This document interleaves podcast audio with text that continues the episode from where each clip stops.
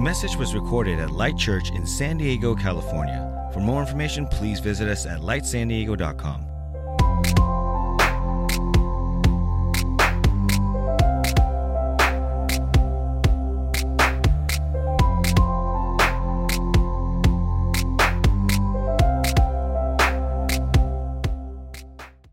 Right.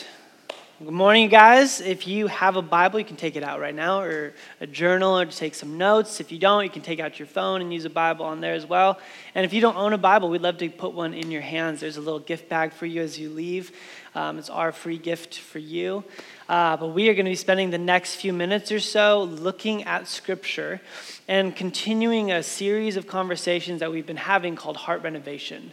The idea behind heart renovation is that God promises us through his son's death and resurrection a new heart, that he's given us a new life, a new heart. But the idea is that that, not, that heart is not static, it is not stuck, but it is dynamic. It is moving towards something. It is being formed into a, a purposeful image, ultimately, which is Jesus. That God is not only intending us to, to give us new life and a new heart, but to change us and inform us into that heart. Um, kind of the, the ancient word for this is sanctification. Kind of a newer term for this is spiritual formation or discipleship or apprenticeship to Jesus. But it's this idea that God is working within us to form us into the image of Christ. And so we are in kind of right in the middle of this series where we're talking about really what is a core belief here at Light Church, which is that we are here to practice the way of Jesus. It is a way of life. It is a journey. It is not simply a set of things that we believe. It is something that we live out and practice. And those practices really have three different goals. And these are goals that we didn't make up. These were the goals of students or apprentices following their rabbi. And those three goals or to be with their rabbi. So our first goal is to be with Jesus. And we've already talked about that the past few months. You guys can catch up on the podcast if you've missed it. And we've just started this part two, which is what we believe in the renovation process is the framing of our heart. It is when you start to see something take shape, but this is what has the strength, this is what holds up what our heart should be. And that is becoming like Jesus.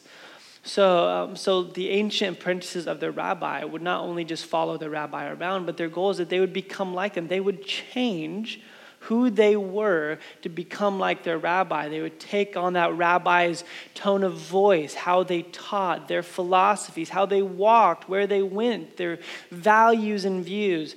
And that is our invitation from Jesus, that we would take on his priorities, his character, his values, and that those things would begin to be ours. And um, and then lastly, this summer, we'll dive into becoming like, or doing what Jesus did and practicing the way of Jesus in that. But as we're here this morning, and this is really kind of our opening sermon, our opening teaching on what it means to become like Jesus, it, it kind of bears this very important question that I want you to consider. And don't answer quickly, but but think about this. Can you change? Can we change? And I'm not talking about a surface level, New Year's resolution, pick up a new habit. Can we, at our core, change? And the second question that goes along with it is, if it's possible to change, how do we change? And what are we being changed into if we are to become, becoming like Jesus? And so that's, we're going to be diving in to this idea that we'll spend the next few weeks uncovering of what does it mean for us to change? Is change possible? And, but before we before we dive into, into this idea and answering a question, can we change? How do we change? What are we being changed into? Um, I wanted to, to make something very clear. When I talk about us changing, I think there can be this misconception that, that Jesus' goal is to change you out of who you are. But what we see again and again in Scripture is that God, on purpose, designed every single one of you differently and uniquely. different gifts, different personality, different wirings, different desires, different dreams, different potential. And he's not trying to create some uniformed person that looks the same, sounds the same, has the same dreams. No, no. The idea is God is changing you into ultimately Christ's image that is uniquely expressed through you. This is important for you to understand. So God's not trying to change you into John or into Susie. He's like, well, that person looks like Jesus. I guess I have to become like them. No, what would what does Jesus' life lived through you look like? What, what is you at your greatest Christ-given potential? This is who Jesus is trying to get you to be. What, what would you look like without chains? What would you look like without fear and inhibition? What would you look like without this sense of unworthiness? But if you stepped fully into who God had called you to be before you ever were that, who would you become? And that and that is the unique thing about this series, is we can't just say become like A, B, and C. You know, this is this has some work for you to do. Who has God made you to be? And how does Christ express himself in his fullness through your life? Um, and, and but it goes back to the question, is it even possible? Can we change? And um, it's funny, my, my kids are always changing.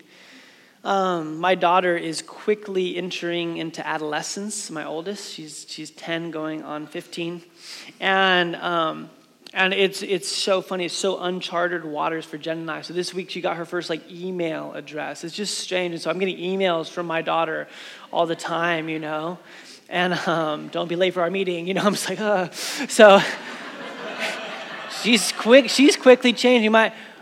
Uh, our, our son, who's our youngest, Augustine, has has um, recently discovered Transformers. And so we've been wrestling. Um, and when we wrestle, if I like pin him or something like this, he he's, I don't know where he gets this stuff from, but his new thing is he'll either say one of two things. Either he'll like, he'll go, ugh, ah, he calls himself Ogbot. Like, I'll go, Ogbot, transform. And then he goes, and then, like, for he, in his mind, he's now stronger and more equipped to fight his dad. Um, his new one is he'll literally press his belly button, and he calls it, he's like, super strength button, and then he goes, and it's like, and like, and then he just runs and tackles me. And so I love this, my my precious three-year-old son. Change is is so possible for him. You can just press your belly button and it happens. Like, you're just a different person, more strength, more potential, the better version of who you are. Wouldn't that be nice, right? If we had a super strength button, something that we could just be like, oh, I'm better. Because, I mean, we all, we're all here this morning with a, with a, some measure of like, I, I wish I could be living more into my potential. I, I'm not there yet. And so this, this morning, I'm just going to cut cut to the chase. Two main themes I want you to understand this morning. Number one, change, this may sound elementary, change is possible, but it's not up to you. Change, according to Scripture, ultimately is a work of the Holy Spirit in the life of the of the believer, of those who follow Jesus. You are given the gift of the Holy Spirit as a seal for the day of redemption, Scripture says, and this, this person, the Spirit of God that now lives inside of you is at work. And Scripture, again, is very clear about it. It said, hey, this is not by works. This is not your doing. You didn't just somehow wake up and be like, I'm going to be awesome today, and you were just awesome. But for those who follow Jesus, this has, you have to understand that our change can happen, but it happens when we submit and yield to the work of the Holy Spirit in our life. And if you walk away with anything, if you can walk away with that, it would be the goal, that you, the, the change you're desiring, the change that you desire within yourself and you want to see and you want to see lived out is not going to come because somehow you got inspired, you read a book, or you're motivated. That happens because the Spirit of God is inside you and is pushing you gently and forming you intentionally into Christ's image. And so our question is, if that is true, if the Holy Spirit is the one who changes and forms us, what's our role in that? Do we or do we just sit there in our beds and just say, do it, God? Just, you know, like, just I'm sitting there, like, on the couch, like, go ahead, Lord, I'm I'm ready when you are. I mean, or or do we participate with him? At what level? And what I think is amazing is that we're going to be looking at Galatians five today. It doesn't only tell us that the Holy Spirit is the one working in us, but he actually tells us what he's trying to do in us, where he's trying to lead us to, which is important, because it's important for us to not just be like, okay, the Holy Spirit's changing me. What is he changing you into? What is he moving you towards? And I just want to read you one of my favorite, favorite Bible verses in all of Scripture. This is Galatians five, chapter one. I mean, this is so huge. And I, and I believe that it's the crux of the entire letter to the church in Galatia. And it says this. This is Paul writing to this, this church, one of the earliest letters he writes. He says, "It is for freedom that Christ has set us free. Stand firm then, and do not let yourselves be burdened again by a yoke of slavery."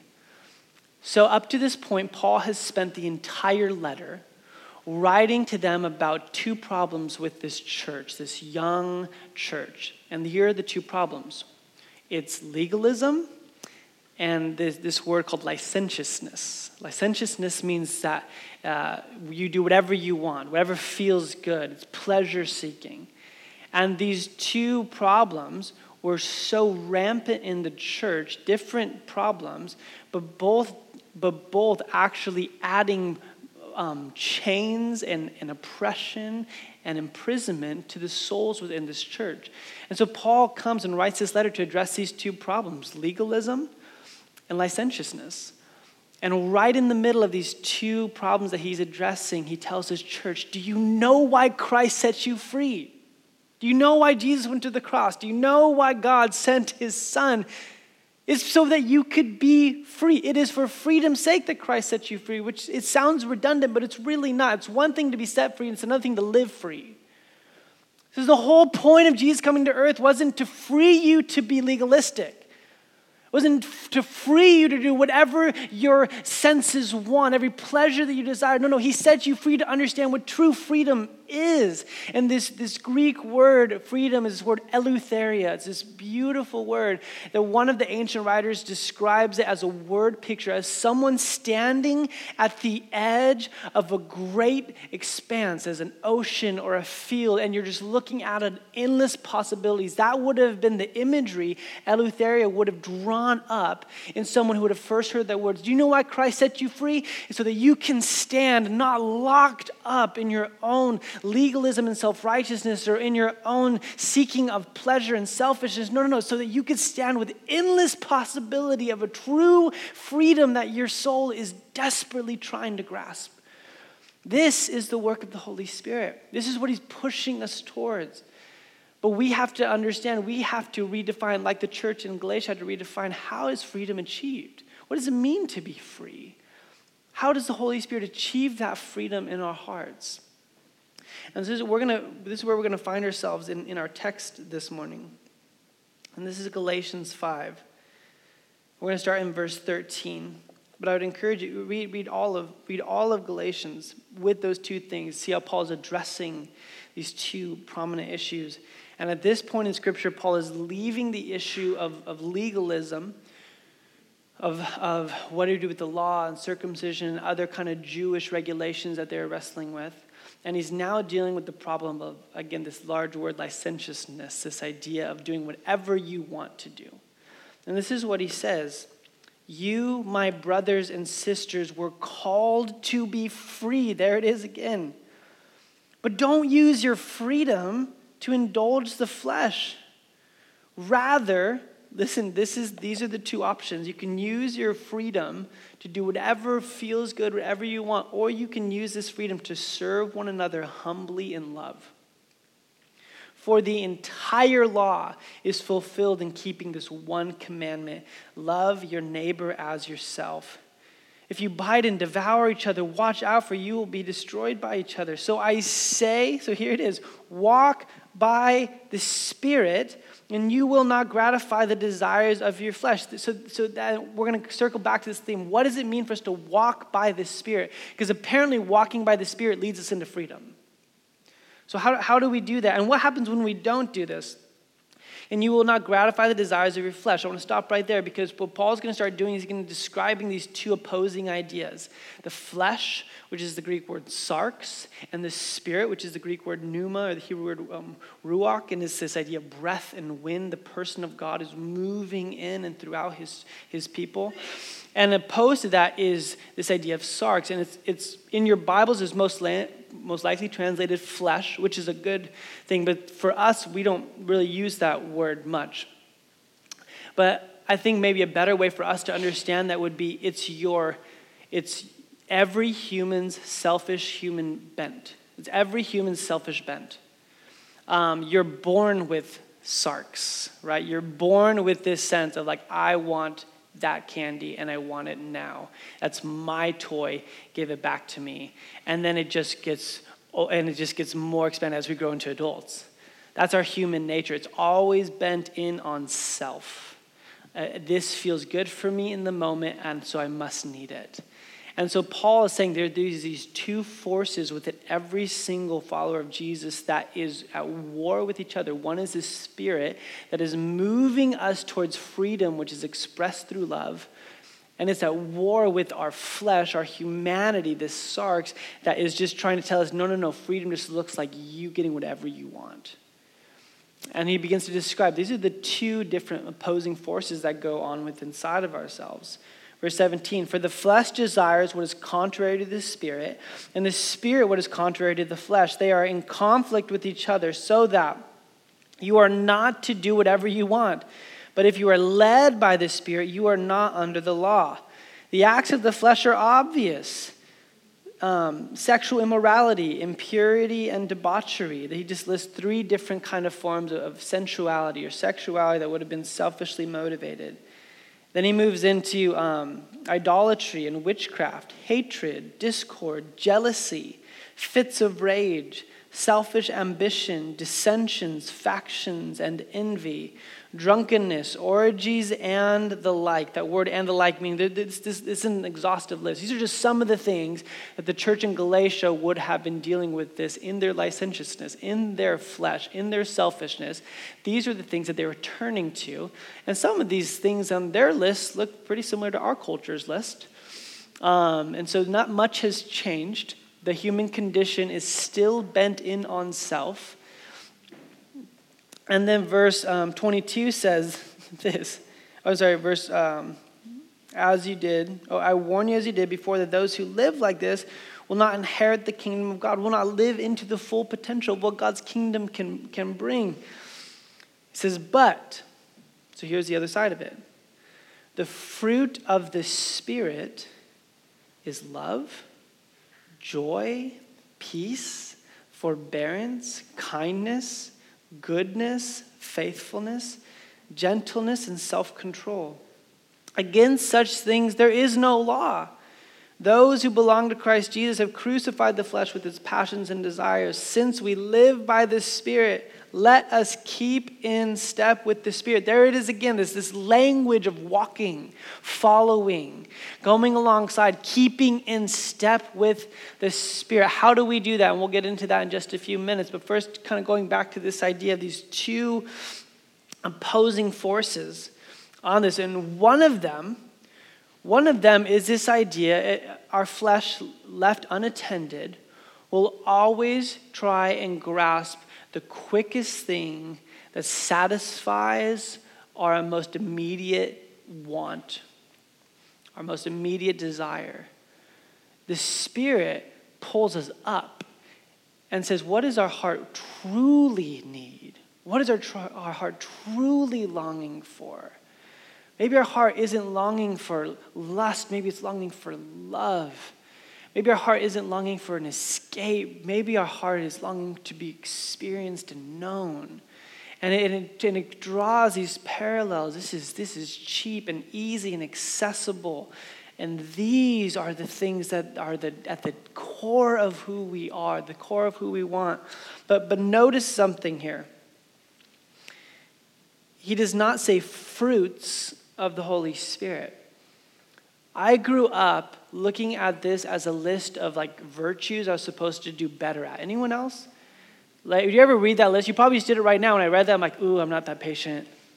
Oh, man, I could probably work on my gentleness. I could, and you kind of like pick and choose like, oh, I got an A there, C plus there, B minus D. You know, like you're kind of looking at this list, but this is actually a, a poor way to read this text because it says there is a fruit of the Holy Spirit. There's one fruit.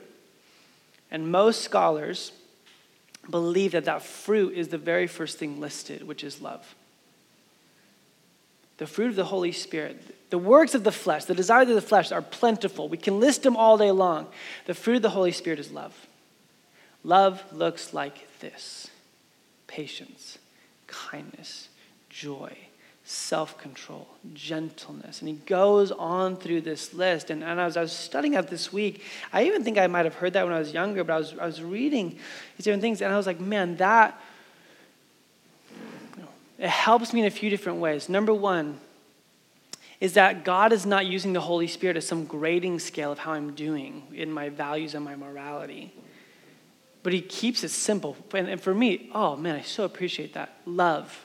Love. Love. This is what the fruit of the Holy Spirit is.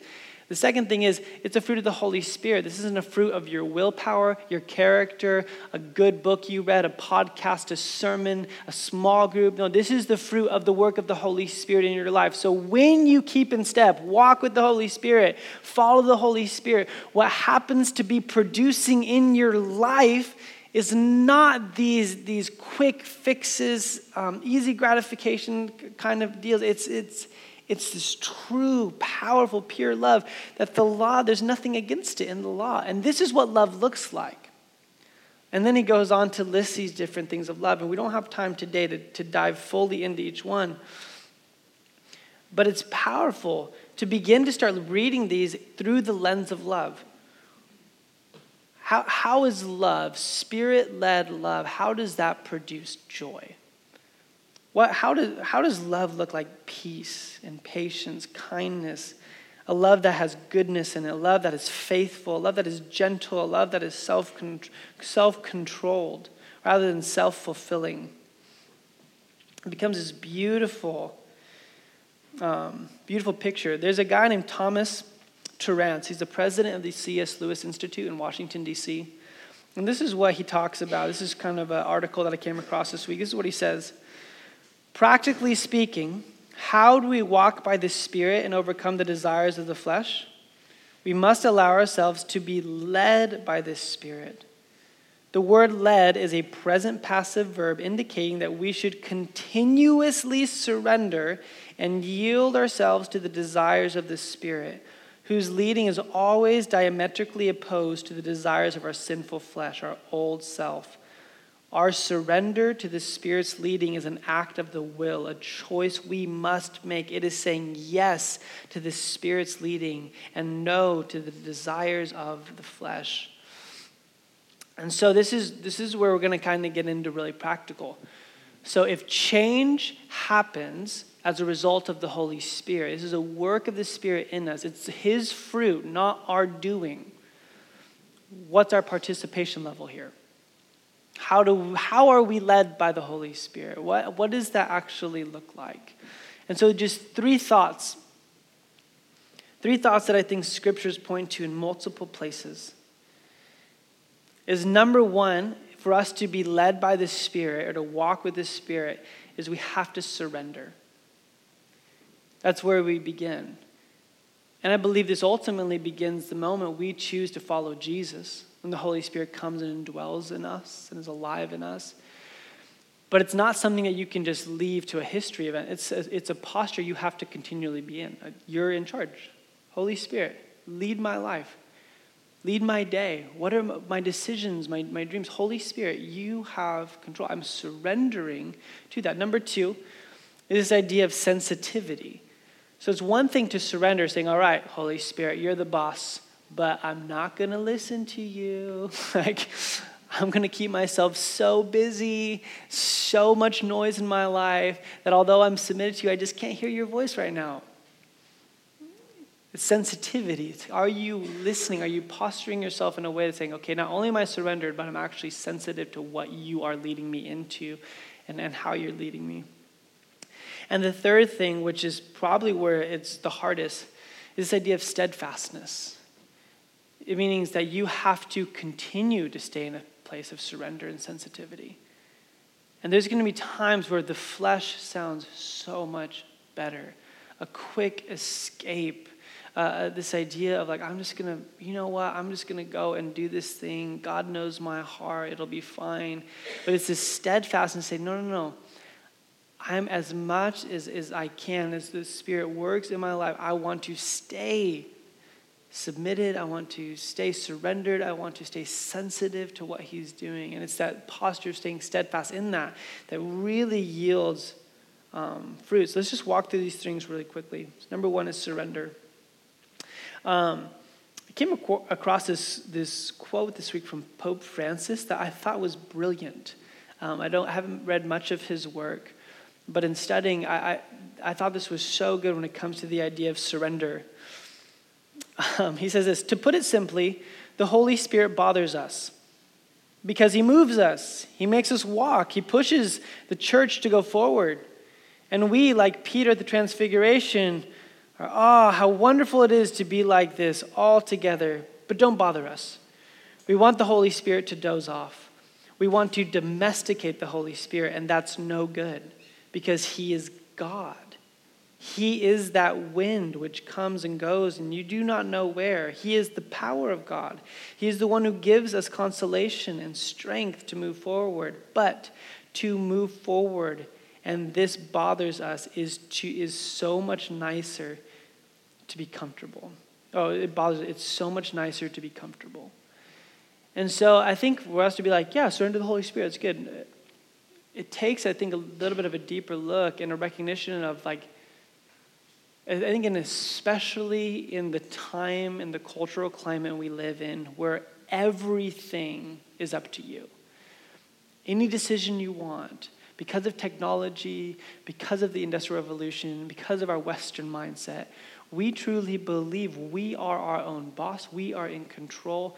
And so for us as, as two thousand nineteen Westerners in Southern California to come to a place of actual surrender to the Holy Spirit, let's be honest, is sometimes uncomfortable.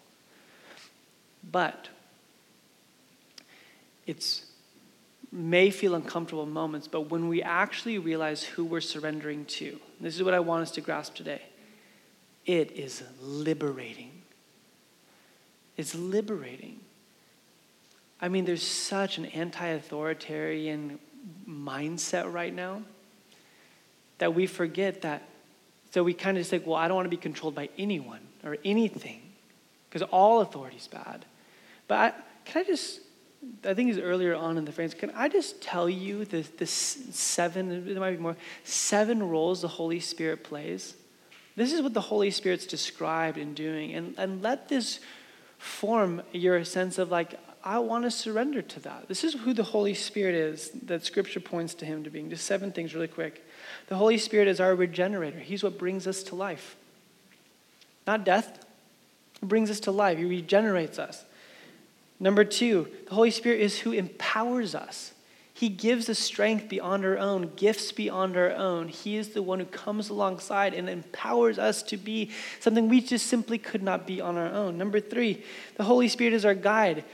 Isn't it, isn't it funny how advanced we've become intellectually and technologically, and yet how lost we feel? Now we need, we need a guide, a good one who knows the future and the past and knows our hearts. Uh, number number five, number sorry, number four, the Holy Spirit is our uniter. He brings us together as people and us together with God. Number um, number five, he's the Holy Spirit is our intercessor. This person we're submitting to, literally his job is to pray for you. How awesome. That's his job. He's your advocate. He's your intercessor. He is the one who's going and pleading for you to experience the life that we are all desperately longing for. I love this one. Maybe this is something specific for someone in the room. The Holy Spirit is our comforter. I don't know about you, but It's knowing that and meditating on the fact that the Holy Spirit is our comforter makes me just want to surrender to him all the more, because I want comfort so bad that the world fails to give. I love what Jen was talking about last week when she taught of just how there is there is a comfort that the world tries to give and it cannot give, but the Holy Spirit can. He's the comforter. And then the last thing is the Holy Spirit is our refiner. He's the one who comes and sees the things in our lives that are restricting us and chaining us up. And so let's be very clear. Surrender to the Holy Spirit leads to freedom. Freedom cannot be accomplished without a surrender to this amazing person of God. Let's talk about this idea of sensitivity. Um, yesterday morning, I woke up on a sailboat in San Francisco. Kind of fun thing, fun sentence to say. Um, I, I flew up there Friday morning, got back Saturday morning. Some of my friends from Bible college who are pastors, um, one of the guys, him and his brother own a sailboat in the San Francisco Bay. And every year they go on this trip. It's the first time I've been able to go. And so there's four of us on this thirty-foot boat in the San Francisco Bay. It's freezing and windy and choppy. Um, sun's kind of shining through, which was a, a bonus. And we get on the boat, and I grew up sailing. My dad's a pretty proficient sailor. I'm not. I grew up around it, and I very quickly realized these guys have no idea what they're doing. Like, and so we're out in San Francisco Bay, and I'm watching them, and like, I mean, great hearts, right? They're just trying everything they can, and and they're like um, trying to pull out the, the mainsail, and they're like, okay, should we take out the jib right now? And I'm just watching. I'm like, this is hysterical. Like, you guys have no idea what's going on, and I didn't know any better. I just knew that what they were doing was wrong. Like, I just had enough exposure to sailing to be like, this is not how my dad does it. Um, and I'm watching this thing happen. And, like, then they're trying, and they're trying to get the things like that. And, and about two hours into it, we kind of get it. We kind of have figured out how to get this sails to take collect enough wind for the wind to come across it, for the jib to be out just enough, that we actually started going faster than our little dinky motor could push us. And and as this is happening, I'm thinking about this idea of being sensitive to the Holy Spirit. And the Holy Spirit, by the way, in Hebrew and Greek is the same word for wind, the same word for breath. There is not a sec. So if for us, if you would have heard holy breath, holy wind, Holy Spirit, those would have all been the same word in their language, in both languages. And so the idea of a breath, a wind, I'm sitting there and I'm watching these sails try to be pulled in such a way. Now the wind was blowing at nineteen, um, twenty miles an hour the entire time. And our speed was completely contingent on the direction of the sails. And I was thinking, like, what a great picture for what it means to be sensitive to the Holy Spirit. And how many of us look like me and my friends who just were just amateurs, right? Aren't we? We're just trying to position our life. Well, maybe if I do this, maybe if I pull like this. And, and, I, and I think that God, with a glad heart, watches us try and position ourselves to say, okay, Holy Spirit, I want you to move in my life. I want to hear your voice. I want you to lead me. I want to receive your comfort, your conviction. I, I want to be moved by you. I don't know how. But I think the invitation in following Jesus is to continue to press, to continue to model our life like Jesus. And as we adopt the lifestyle of Jesus, we can begin to expect the life of Jesus. And as we watch Jesus submit to his Father, it's a model for us to submit to the Holy Spirit. As we watch Jesus yield to the will of his heavenly Father, we can submit to the will of the Holy Spirit. And what I've seen is over our life, with the gracious patience of our heavenly Father, he watches us position our life to say, I want to be sensitive and led by the Holy Spirit. And I think that if that can be a picture in our mind this week, is to say, Lord, I want to position my life to catch what your Holy Spirit's doing. I want to know where you're going, where you're leading, what you're speaking, because I know ultimately it's leading me to freedom. I know that's the only way I change. It's the only way I, I bear the fruit of love rather than the fruit of my own selfishness and flesh.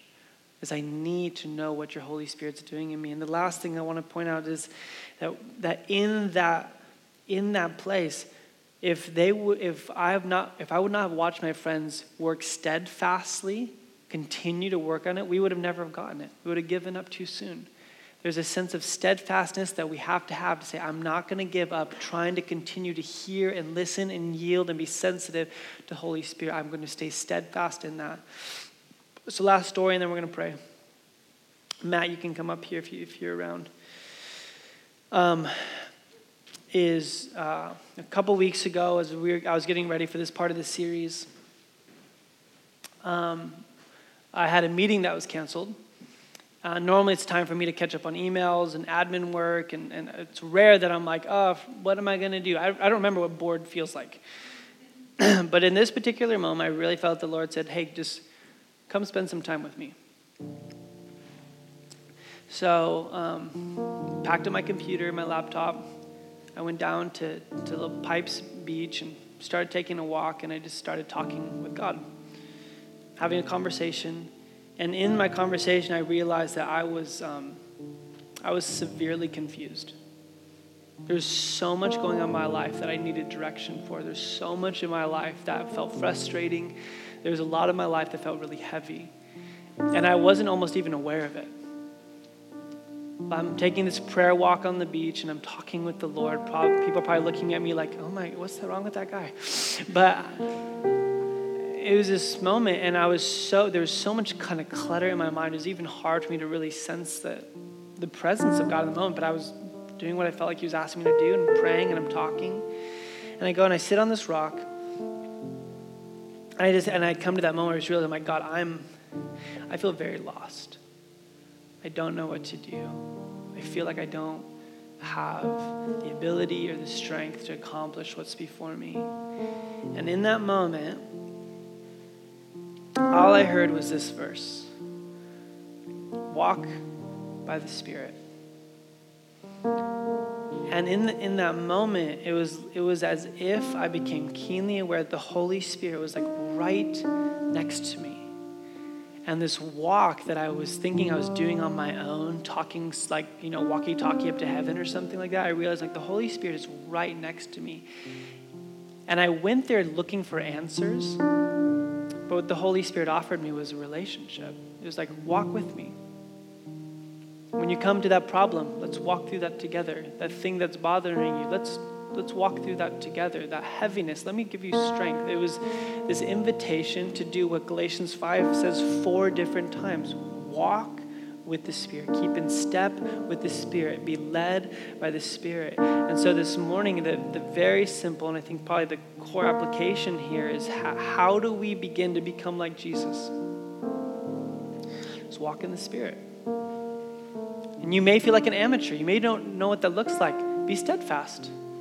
Keep continuing to position your life as a sail to catch what God is trying to do. Lead and speak into your life, and know that there's grace and mercy in abundance as you do it.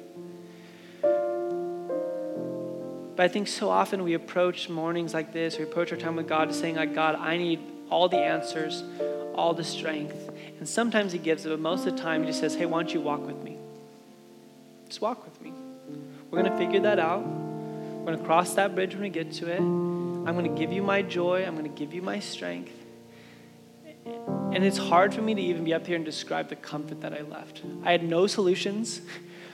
My to-do list probably got bigger as I was out there.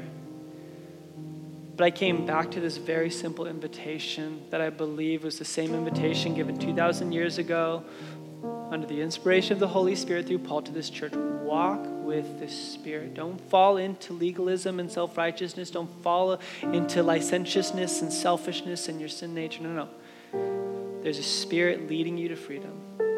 Follow him. Could you bow your heads with me and pray?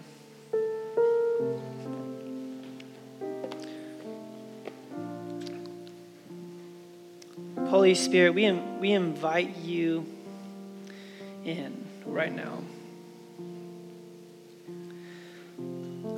Lord, so much of my life I've felt like trying to sail a boat. I felt ill-equipped to feel, I know there's potential there. I know you're speaking. I know you're present.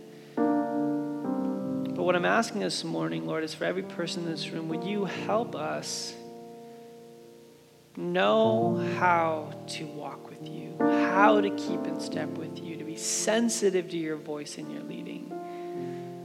Lord, I pray that you would let us begin this morning with surrender once again. So here we are, Holy Spirit, we surrender our lives to you. We are not the boss. We're the controller of our own lives because we have messed it up. We need you, our comforter, our guide, our regenerator, Lord, you. We need you. Would you come again? We surrender to you. Would you lead us? Whatever mountain we're facing, whatever questions we're struggling through, whatever brokenness we're carrying, give us your strength, your comfort, and your direction, Lord. Help us become like Jesus. In your name we pray. Amen. This message was recorded at Light Church in San Diego, California. For more information, please visit us at light san diego dot com.